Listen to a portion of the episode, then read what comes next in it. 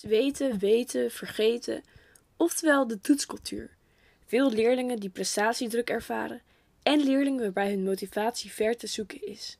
Met al deze problemen kampt het huidige voortgezet onderwijs. Mijn naam is Iris en wat leuk dat je luistert naar de LAXcast, de podcast van het Landelijk Actiecomité Scholieren. Hierin praten wij over alles wat jij over het onderwijs en het LAX als vereniging moet weten. Want het LAX, dat ben jij. Dit is deel 2 van de tweedelige podcastserie over prestatiedruk, motivatie en de toetscultuur.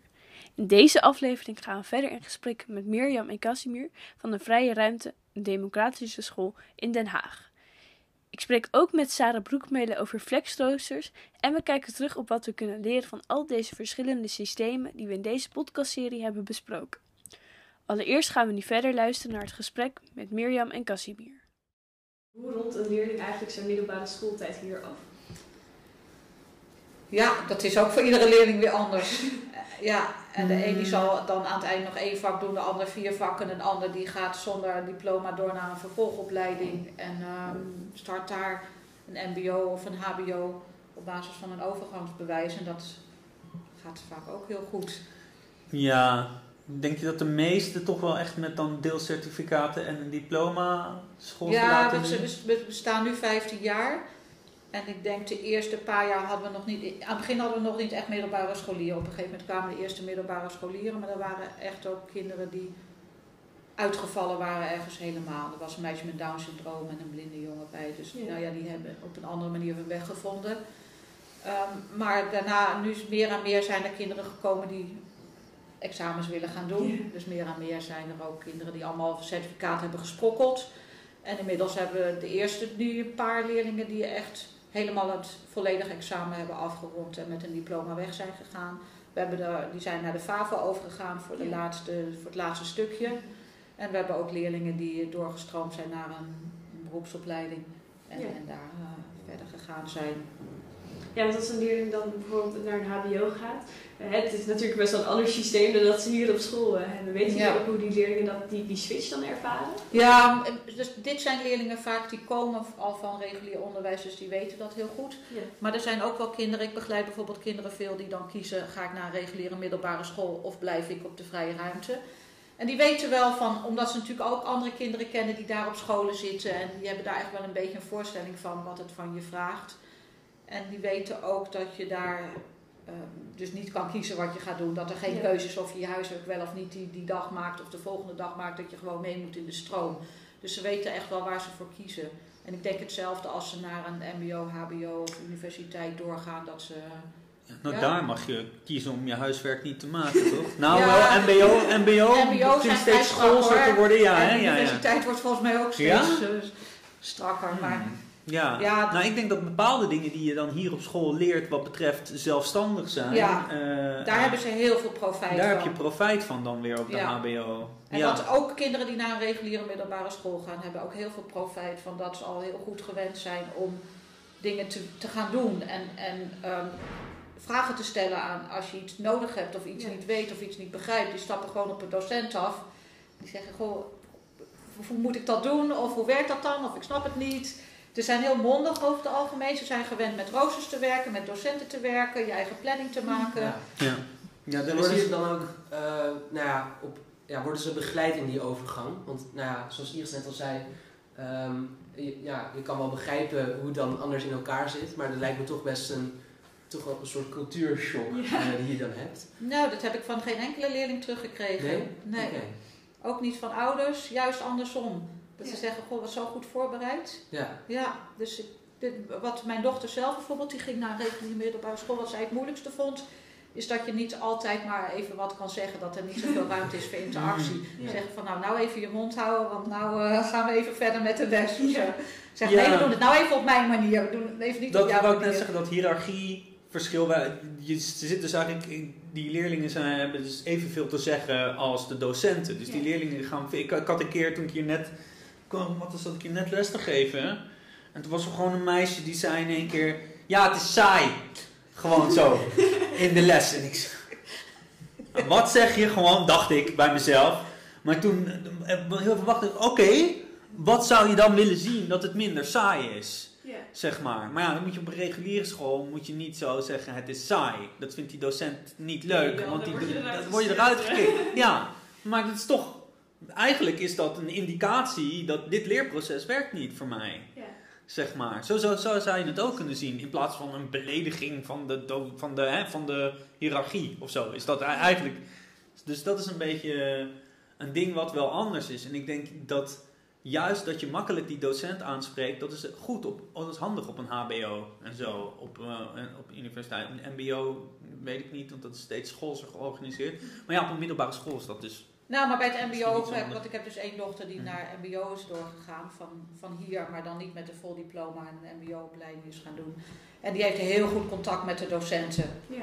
Die, die regelt alles met de docenten.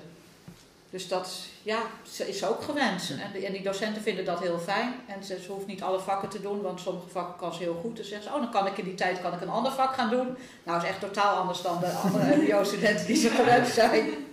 Dus die docenten vinden dat heel leuk. Oh, grappig. Want jullie noemden net al, zeg maar, het stukje zelfstandigheid is iets wat leerlingen hier op school misschien toch wel meer leren dan op een reguliere Ja. of middelbare school. Ja. Eh, wat zijn nog meer voorbeelden van dingen die leerlingen hier op school eigenlijk, of vaardigheden misschien die leerlingen hier op school leren, eh, die ze toch misschien wel minder leren op, de, op een reguliere school? Sociaal. Ja. Ja, sociaal.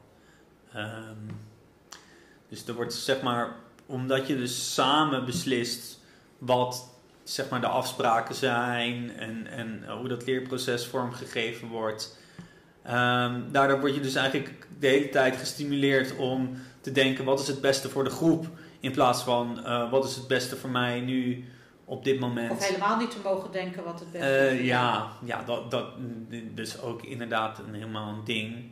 Ehm, Ja, en, Ja. En, en we zijn hier natuurlijk ook samen met kinderen van 4 tot 20 jaar. Ja. Dus je leert ook hoe je met elkaar om moet gaan, op wat voor manier. En er komen best ook kinderen die dus ergens uitgevallen zijn om rekening met elkaar te houden. Ja. Dat de een wat sneller is of de ander wat meer gevoelig is. Dat je iedereen zichzelf mag zijn. Ik denk dat ze over het algemeen heel erg zichzelf zijn. Omdat je heel goed weet wat jij wil, waarom je het wil, wie jij bent, wat jij nodig hebt. Dat, dat je jezelf heel goed kent. Ik ben jaloers op ze geweest. Ja, echt waar. Weet je wel, dan gaan ze eerst kunnen ze op hun blote voeten daar in de modder rennen. En dan hier binnenkomen en drie VWO eh, natuurkunde volgen of zo. Weet je wel? En toen ik op een middelbare school kwam, toen mocht ik niet meer rennen, spelen, moest ik een stoere jongen zijn. En was het allemaal...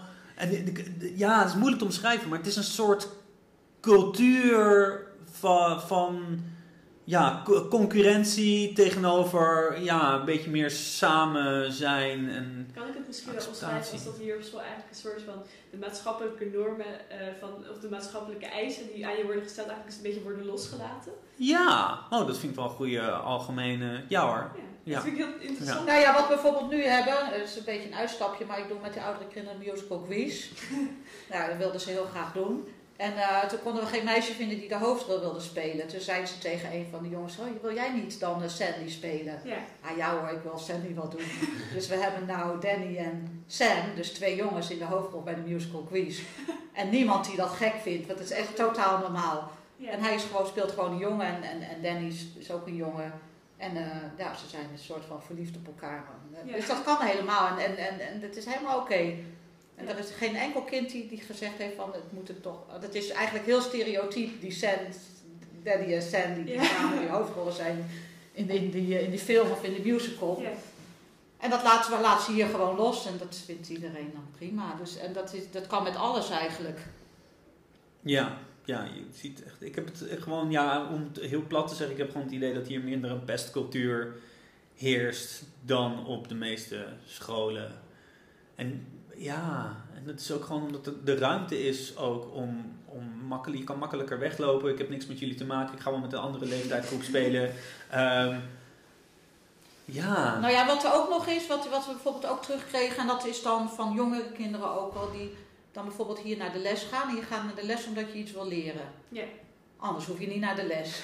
En dan gaan ze naar gitaarles of ze gaan naar balletles of zo. En dan mopperen ze over die kinderen die zo door die les heen kletsen. Want je komt toch naar ballet omdat je ballet wil doen. En dan ga je toch niet zitten kletsen. Dat doe je dan in. Dus zo, eh, zo zijn ze hier. Je komt naar de les omdat je iets gaat leren.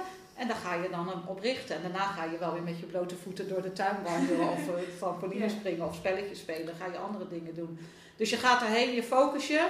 Maar dat hoef je dan ook niet de hele dag te doen, omdat je het zo even goed kan focussen. Dat je dan daarna weer dat dat wel iets raakt ook inderdaad. Op een reguliere school heb je dan vaak ook in de klas eh, van die 30 leerlingen zijn er vijf die eh, gaan het jaar niet halen. Die, eh, die, die, hè, die hebben al zoveel onvoldoendes. Dus die zitten eigenlijk in de klas voor ja, Jan met de korte achternaam. En die gaan dan een beetje lopen klieren. Een beetje lopen irriteren. En, En je hebt er ook vijf die weten te lang, die denken Ja, ook niet te luisteren. Dus ik ja. zit hier ook maar een beetje voor Piet Snot. Precies, en dat, en dat geeft een bepaalde sfeer die niet prettig is. En dan krijg je een, een docent die dan autoritair moet zijn om te zorgen dat die andere twintig nog wel kunnen leren. En dat geeft een bepaalde sfeer die niet prettig is.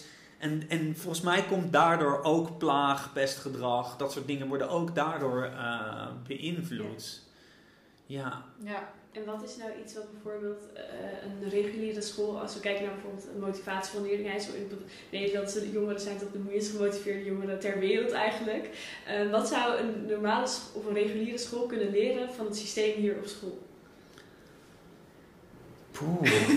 Ja, hè, dus dan zeggen we wel kleine dingetjes zouden ze hiervan kunnen, kunnen meepakken en dan toch in- implementeren in het reguliere Ja. systeem. Nou ja, ik heb wel eens, ik heb wel eens over nagedacht. Ehm, ik doe ook een over, opleiding over hoogbegaafdheid. Dus er willen, zitten ook middelbare schooldocenten bij. En die denken, ja, hoe kunnen we dat nou implementeren op school? Ja. Dus hebben we het dan over, want kinderen willen toch vaak meedoen met de groep en doen wat iedereen doet. En ik denk, nou ja, het eerste wat zou kunnen is een leerlingenraad die echt mag meebeslissen over hoe doe je het op school. Ja. En dat kinderen echt een stem hebben en niet nog een leuk ideetje mogen bedenken of een feestje mogen organiseren, maar gewoon echt meepraten in, in, in de organisatie. En dat is eigenlijk heel, eigenlijk denk ik heel makkelijk te organiseren, want wat wij merken is dat kinderen gewoon echt vaak hele goede ideeën hebben. En dat we denken, oh ja, laten we het de kinderen vragen en dan komen er dingen uit waar wij zelf gewoon helemaal niet aan gedacht hebben. Ja. Of bijvoorbeeld, eh, weer een zijstapje, een afspraak over telefoons op school. En ik heb dan een groep die 11, 12 jaar, die hebben dan allemaal net hun eerste telefoon, kunnen helemaal niet afblijven. En ik denk, ja, ik wil een afspraak met ze maken. En zij komen met een afspraak die nog verder gaat dan wat ik in mijn hoofd had. Ja. Dus hij zegt, ja, we leveren hem dan aan het begin van de dag in. En dan mogen we nog even een berichtje sturen dat we op school zijn aangekomen. En dan leveren we hem in. En dan tussen tien en half elf, dan mogen we even op onze telefoon. En daarna brengen we weer terug. Aan het eind van de dag halen we weer op. Als we hem nodig hebben, mogen we het even vragen. Of... Dus hij, en, en ik had al, voor mezelf had ik al een soort idee in mijn hoofd. Maar dus nou ja, zij kwamen met een heel goed eigen plan. Ja. Dus kinderen die zijn denk ik gemotiveerder van zichzelf dan veel mensen denken. Dus ik denk dat je veel meer mag vertrouwen op, op kinderen zelf. Dat die ook zelf een doel in het leven hebben en ergens willen komen. En, en dat ze daar ook wel weten dat je daar iets voor moet gaan doen. Ja. Dat je dat niet alleen maar hoeft te drukken, maar als je het een beetje ruimte geeft. Ja, Dat zou ze er best wel veel meer... op school ook wat meer ruimte moet worden gegeven van wat wil een leerling nou eigenlijk? Dat Ja, dus en misschien kan je een soort van keuzemiddagen hebben waar kinderen ideeën voor kunnen aandragen en zeggen deze middagen die worden ingevuld door de dingen waar de leerlingen zelf mee komen. Wat ook maakt dat je dan denkt, oké, ik pak dat andere vak dat ik dan niet zo leuk vind, pak ik erbij. Want donderdagmiddag bijvoorbeeld is de middag en dan komt er iets wat ik zelf heel, heel erg leuk vind. Waardoor Ja. je ook misschien gemotiveerder bent om naar school te gaan. Ja. En, ehm, en dat kinderen misschien daar zelf ook nog een stukje vorm aan kunnen geven en een stukje regie in kunnen pakken. Ja. En als we het hebben over het stukje toetsen, dat hè, die leerling hier, wat je net aangaf, wat jullie net aangaf, is een leerling krijgt een toets wanneer die daar, er misschien pas klaar voor is. Eh, is dat misschien ook iets wat, leer, wat er in het reguliere systeem eh, meer toegepast zou kunnen worden? Ik zou dat heel leuk vinden. eh, dat inderdaad eh, ja, een leerling zelf op een gegeven moment mag zeggen. Hè, bijvoorbeeld, dat, ik snap natuurlijk wel, het blijft klassikaal onderwijs. Dus Ja. hè, die docent gaat gewoon door met de uitleg eh, over de stof. eh, zeg maar, die gewoon dan eh, in, die, in die methodes jaarlijks gegeven wordt. Eh, maar dat een leerling kan zeggen van, eh, ja, ik wil deze toets nog niet doen. Ik heb er nog onvoldoende eh, voor geleerd. Eh, ik heb het idee dat ik dit onderdeel nog onvoldoende snap. Eh, ik wil het over twee weken doen. Ja. Maar ja, het is wel meer werk voor, eh, voor de docent eh, dan. Hè? Vooral organisatorisch. Ehm, maar ik denk dat dat heel veel stress bij leerlingen weg kan halen. Als Of dat je iets opnieuw mag maken Ja. als het niet zo goed Ja. gegaan is. Ja, dat je mag proberen, dat je gewoon- krijgen ja. bij, eh, Ja. Ook, ook een mooie, ja. En de vraag, ja, ik denk dat veel docenten het gebruiken om leerlingen aan te zetten om te gaan werken door nog meer toetsjes te doen of nog weer een SO'tje te doen. Of een, Nou ja, het is natuurlijk heel efficiënt erg. Op een bepaalde manier is het heel efficiënt. Eh, ik heb hier bijvoorbeeld aardrijkskunde methodes. Ehm, en het is vooral efficiënt voor de school en voor de leraar, niet per se voor de leerlingen. Dus die leerling die doet eigenlijk heel veel werk. Hè. Ze, ze hebben eigenlijk twee van die best wel dikke werkboeken per jaar. En dan heb je eigenlijk zo'n stapel met werkboeken heb je gedaan op het moment dat je in de zesde klas van de VWO zit. Echt letterlijk zo'n stapel met werkboeken heb je eh, gemaakt.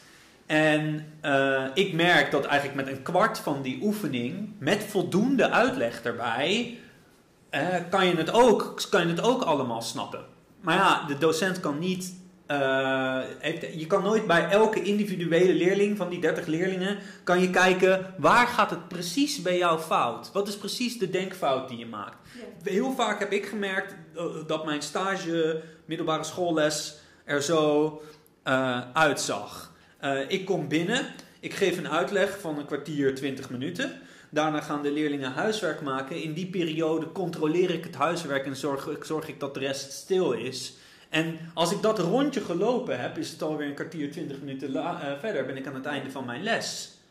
Zeg maar. En vaak heb ik dan ook nog zelfs de eerste 10 minuten dat ik alleen maar zo stil voor de klas moest staan. En zorg dat iedereen stil is. Want de eerste 5 à 10 minuten, als ze dan zelfstandig moeten werken, ja, dan moeten ze eerst even inkomen. Dus dan kan ik niet gaan rondlopen, want dan gaan ze achter mijn rug omklooien. Dus dan moet ik eerst gewoon voor de klas blijven staan.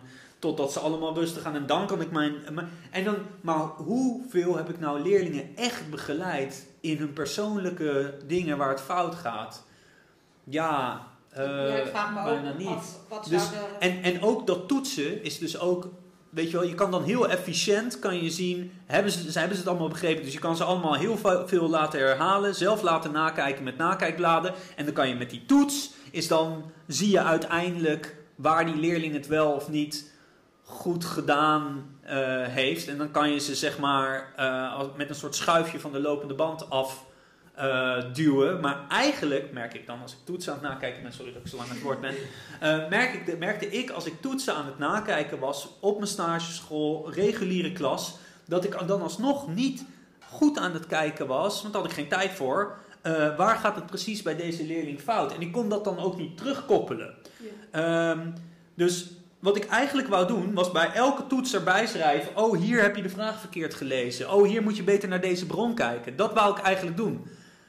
Maar wat ik aan het doen was, helemaal in de proefwerkweek, is: oh, je hebt dit woord er niet bij staan, je hebt dit begrip niet gebruikt, je hebt deze uh, samentrekking niet gebruikt. Zo, hè, met een antwoordmodel ernaast. Uh, en dan weet die leerling de volgende keer nog niet uh, hoe, hoe of wat. En komt dat ook door de grootte van de klasse? Dat het moeilijker is om elke leerling ja. te zien en te spreken? Ja, tuurlijk. Ja hoor. 15 leerlingen en 30 leerlingen is een wereld van verschil. 15 leerlingen die ken je allemaal persoonlijk.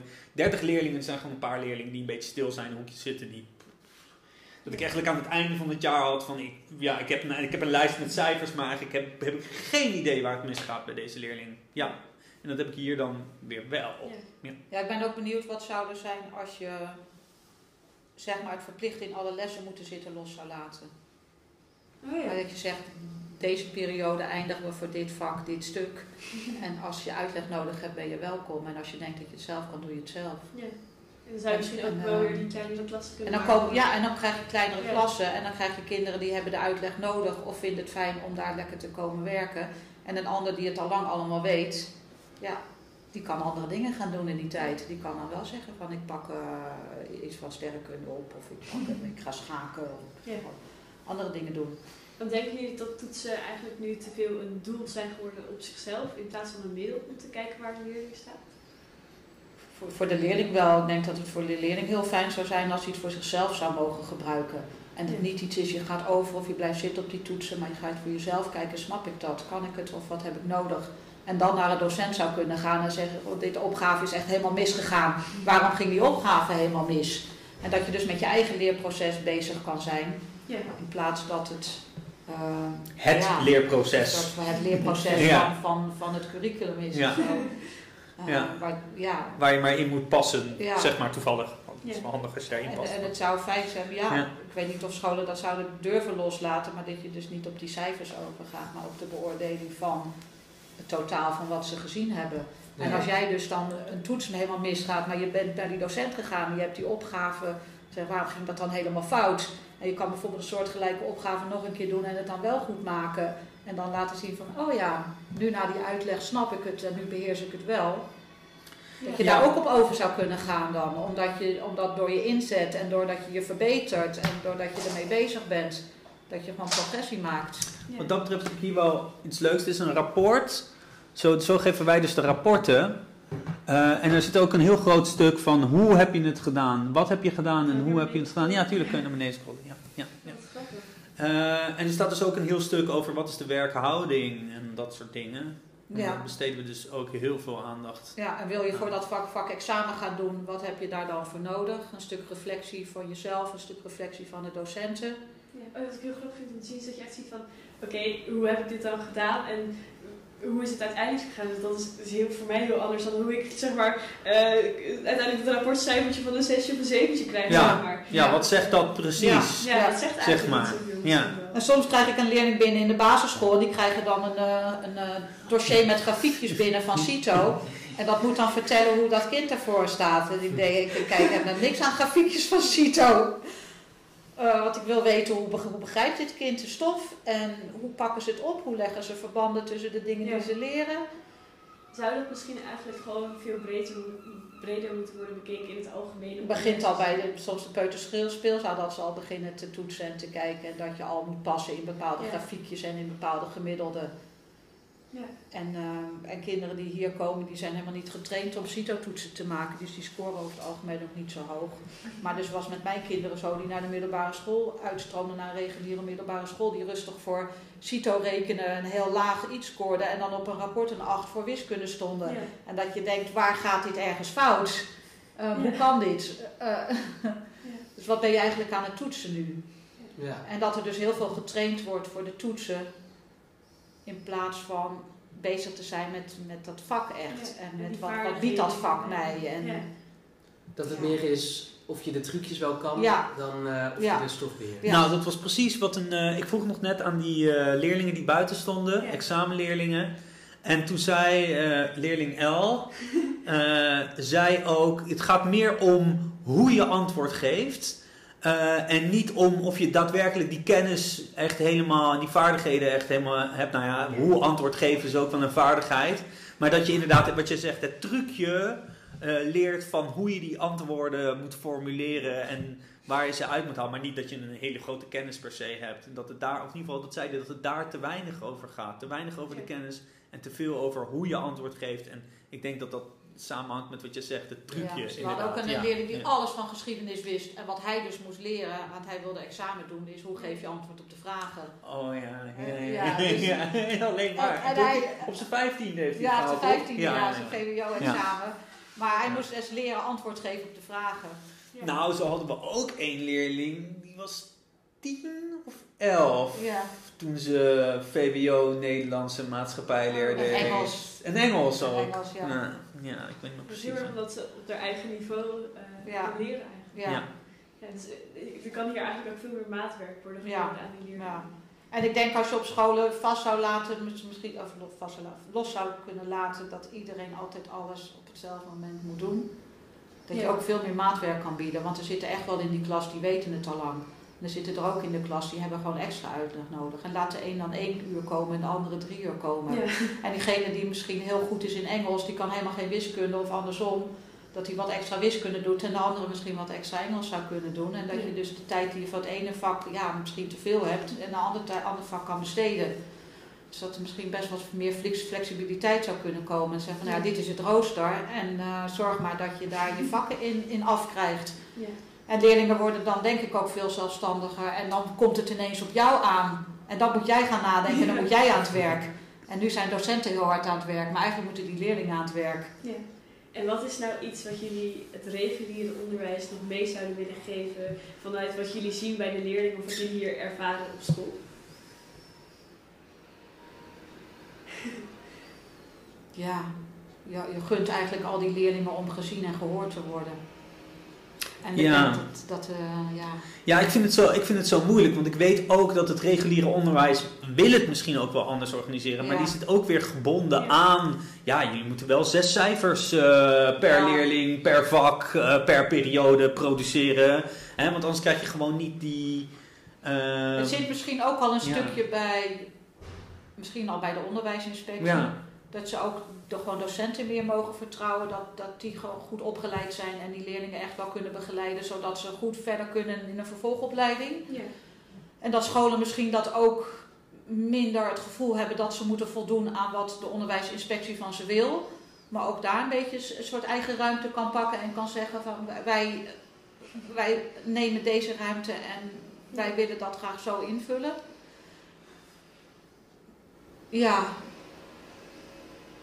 En wat, wat ik nou bijvoorbeeld met mijn dochter had, die dan het MBO doet, die moet dan voor bepaalde vakken cijfers hebben. Want als er geen cijfers staan, dan kan de school niet verantwoorden dat zij die vakken, dat zij er wat voor gedaan heeft. Ja. Zo, maar ze Engels is, en, en wiskunde rekenen zit ze ver boven MBO-niveau. Eh, maar ze moet dan toch examens doen, want er moet, of in ieder geval moeten ze, ja, ze moet dan toetsen maken, want er moeten cijfers staan. Ja. En zonder cijfers kunnen zij niks verantwoorden. En ja, dus je bent eigenlijk alleen maar cijfers aan het verzamelen om iets ergens naar iemand te verantwoorden, terwijl iedereen eigenlijk al weet dat iemand iets wel kan of niet. Ja. In dit geval dan wel kan. En soms eh, mis- misschien eh, dat iemand iets niet kan Ja. en dat je denkt, ja, moet je dan zo nodig dit allemaal nog moeten doen? Doet me ook denken aan het, eh, aan het beklag dat mijn HBO-begeleiders, toen ik leraaropleiding aardrijkskunde deed, eh, waren die ook aan het klagen dat ze 60% van hun tijd waren ze alleen maar aan het documenteren volgens de regeltjes van inspecties en dat soort dingen. Wat wij aan het doen waren. Ehm, en dat moesten wij ook doen. Wij moesten allemaal eh, portfolio's eh, schrijven met eh, persoonlijke leerplanachtige dingen, maar dan wel. ehm, ja, was eigenlijk helemaal niet zo persoonlijk. Had je allemaal vakjes, die moest je dan aftekenen, moest je bewijzen. Het ging vooral om de bewijzen dat je dat gedaan had, zodat de- onze begeleiders konden bewijzen dat wij dat gedaan hadden. En of we dat daadwerkelijk gedaan hadden, werd steeds minder belangrijk. Als het bewijs maar goed genoeg leek om te bewijzen dat wij dat gedaan hadden. Maar wat ze eigenlijk zeiden van, wij weten helemaal niet of jullie dit echt goed aan het doen zijn. Wij weten alleen maar dat wij kunnen afvinken dat de bewijsjes goed genoeg zijn om te verantwoorden dat wij, hè, dat dat geld wat hier uitgegeven wordt, dat dat goed besteed wordt. Maar eigenlijk zouden we gewoon vijf keer een les moeten observeren bij jullie. Hè, dan, eh, dan geef je dus lessen dat is, en dat, eh, vijf keer een les moeten observeren en dan weten we veel meer dan, dan al die uren die jullie hebben gestoken in die persoonlijke eh ontwikkelingsbewijsplan. Ik weet niet meer precies hoe dat heet.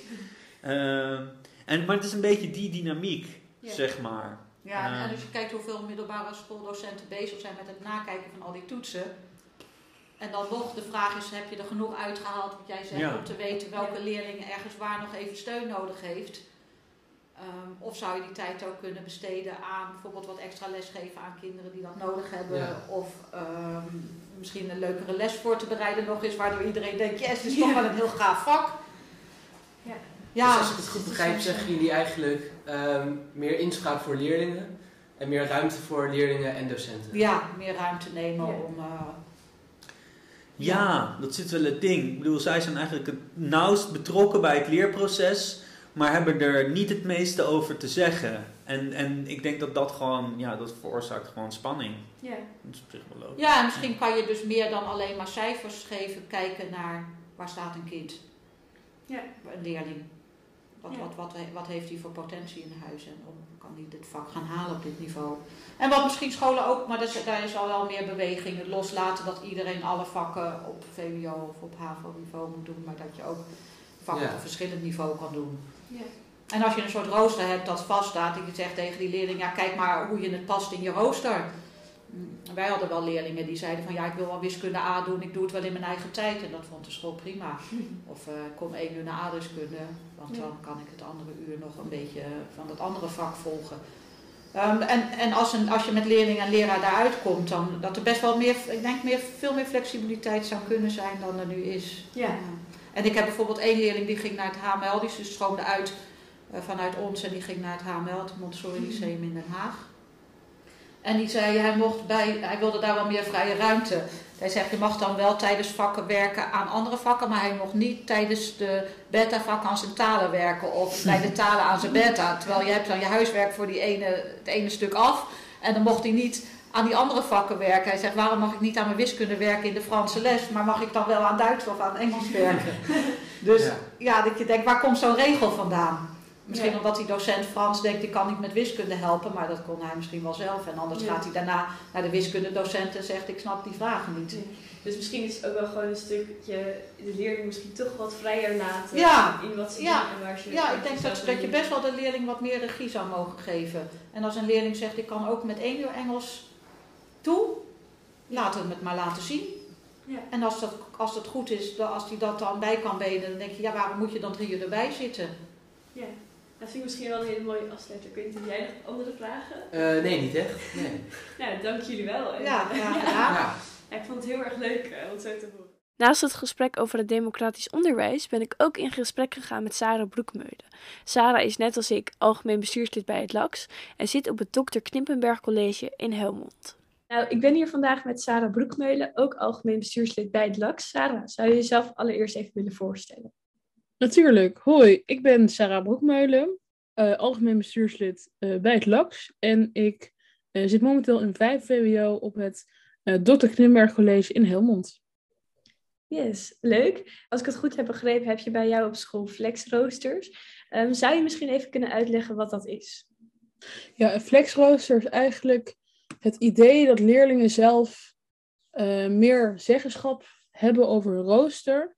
En dat uitzicht dan vaak in um, leerlingen die zelf mogen bepalen wat voor extra uurtjes ze in mogen plannen. Sommige scholen kiezen ervoor uh, dat scholieren helemaal rooster zelf mogen inplannen.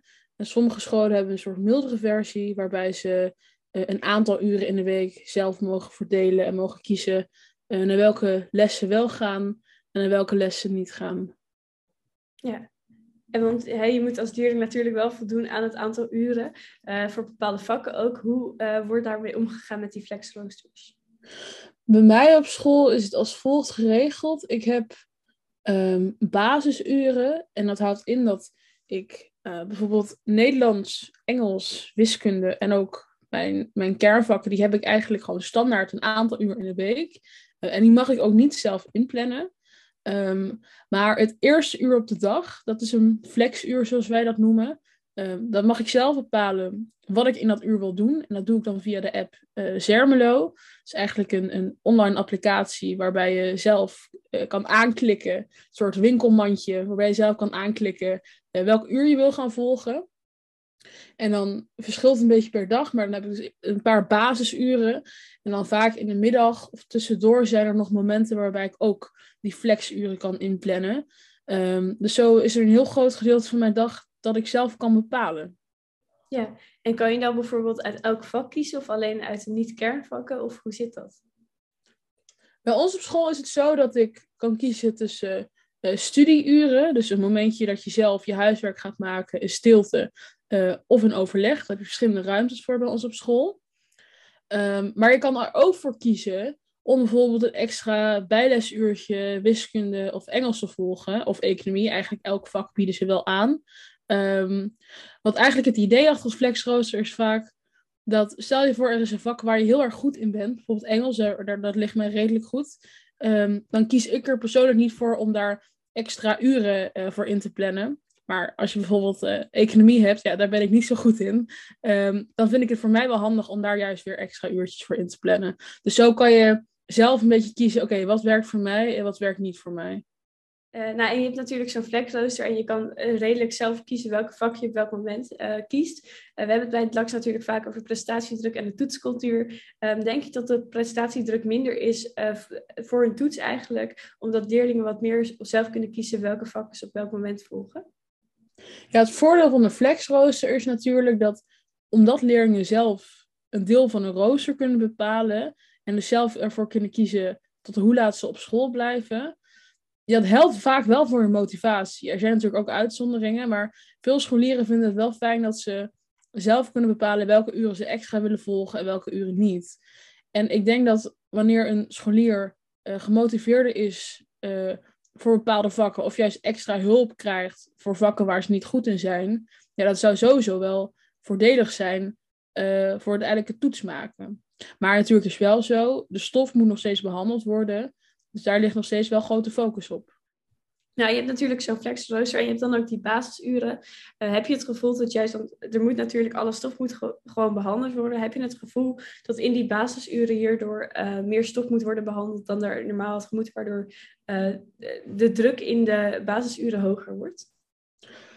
Sowieso een heel groot nadeel van het flexrooster bij mij op school is de enorm lange uren. Ik, ik ben dan wel vaak um, heel vroeg al uit op school. Dat is natuurlijk dan wel heel erg fijn. Uh, maar het nadeel is dat wij lessen kennen van 80 minuten. Um, en dat zijn dus die basisuren. En dat doen ze omdat je dan uh, makkelijkere blokken hebt in de week. En ik weet bijvoorbeeld, uh, wiskunde heb ik altijd op donderdag en geschiedenis heb ik altijd op, op vrijdag. Um, maar het nadeel is dan wel dat je hebt één keer in de week heb je dan dat vak. Dus als één keer een les uitvalt, dan, dan heb je, loop je al meteen een week achter op de stof. En daarbij, het is best wel lastig om 80 minuten lang je te blijven concentreren.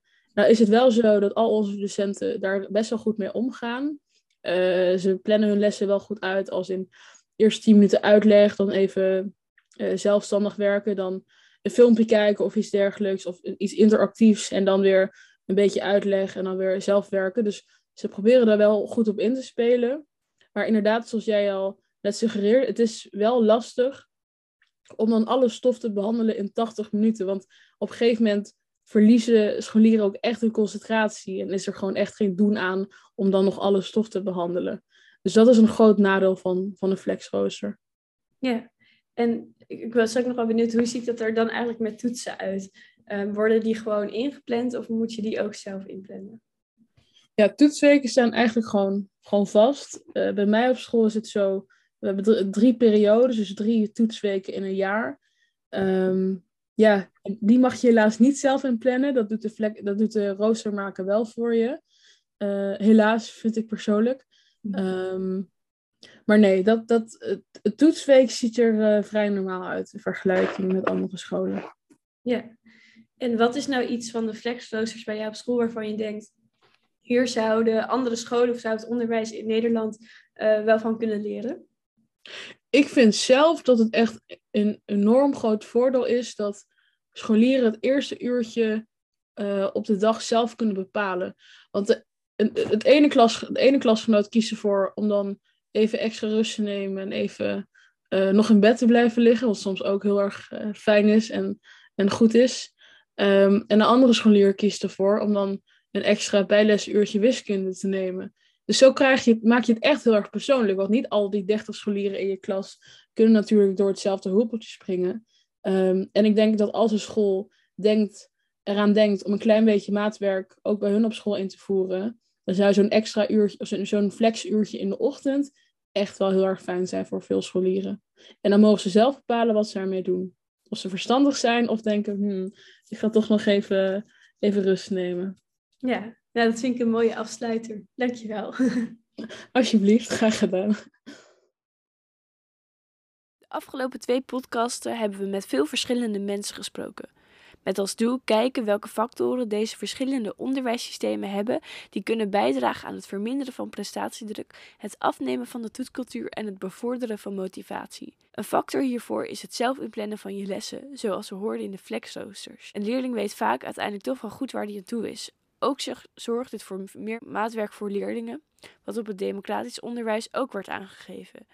Een andere manier om meer maatwerk te bieden is kleinere klassen. Hierdoor hoeven docenten toetsen minder als een middel te gebruiken om te kijken waar een leerling staat, maar kunnen toetsen meer een middel worden voor de leerling zelf om te kijken waar die staat. Ook zou de mogelijkheid tot extra herkansing kunnen helpen met het verminderen van prestatiedruk in het voortgezet onderwijs. Tot slot zou het de motivatie van leerlingen bevorderen wanneer de leerlingen nog meer mee mogen praten op school en hun plannen ook daadwerkelijk uit worden gevoerd. Op deze manier wordt de school echt van de leerlingen. Deze, maar ook nog heel veel andere ideeën kunnen bijdragen aan het verminderen van prestatiedruk, het afnemen van de toetscultuur en het bevorderen van motivatie. Wat vond jij het interessantste idee of concept dat je de afgelopen twee afleveringen hebt gehoord? Laat het ons weten. Bedankt voor het luisteren en tot de volgende keer.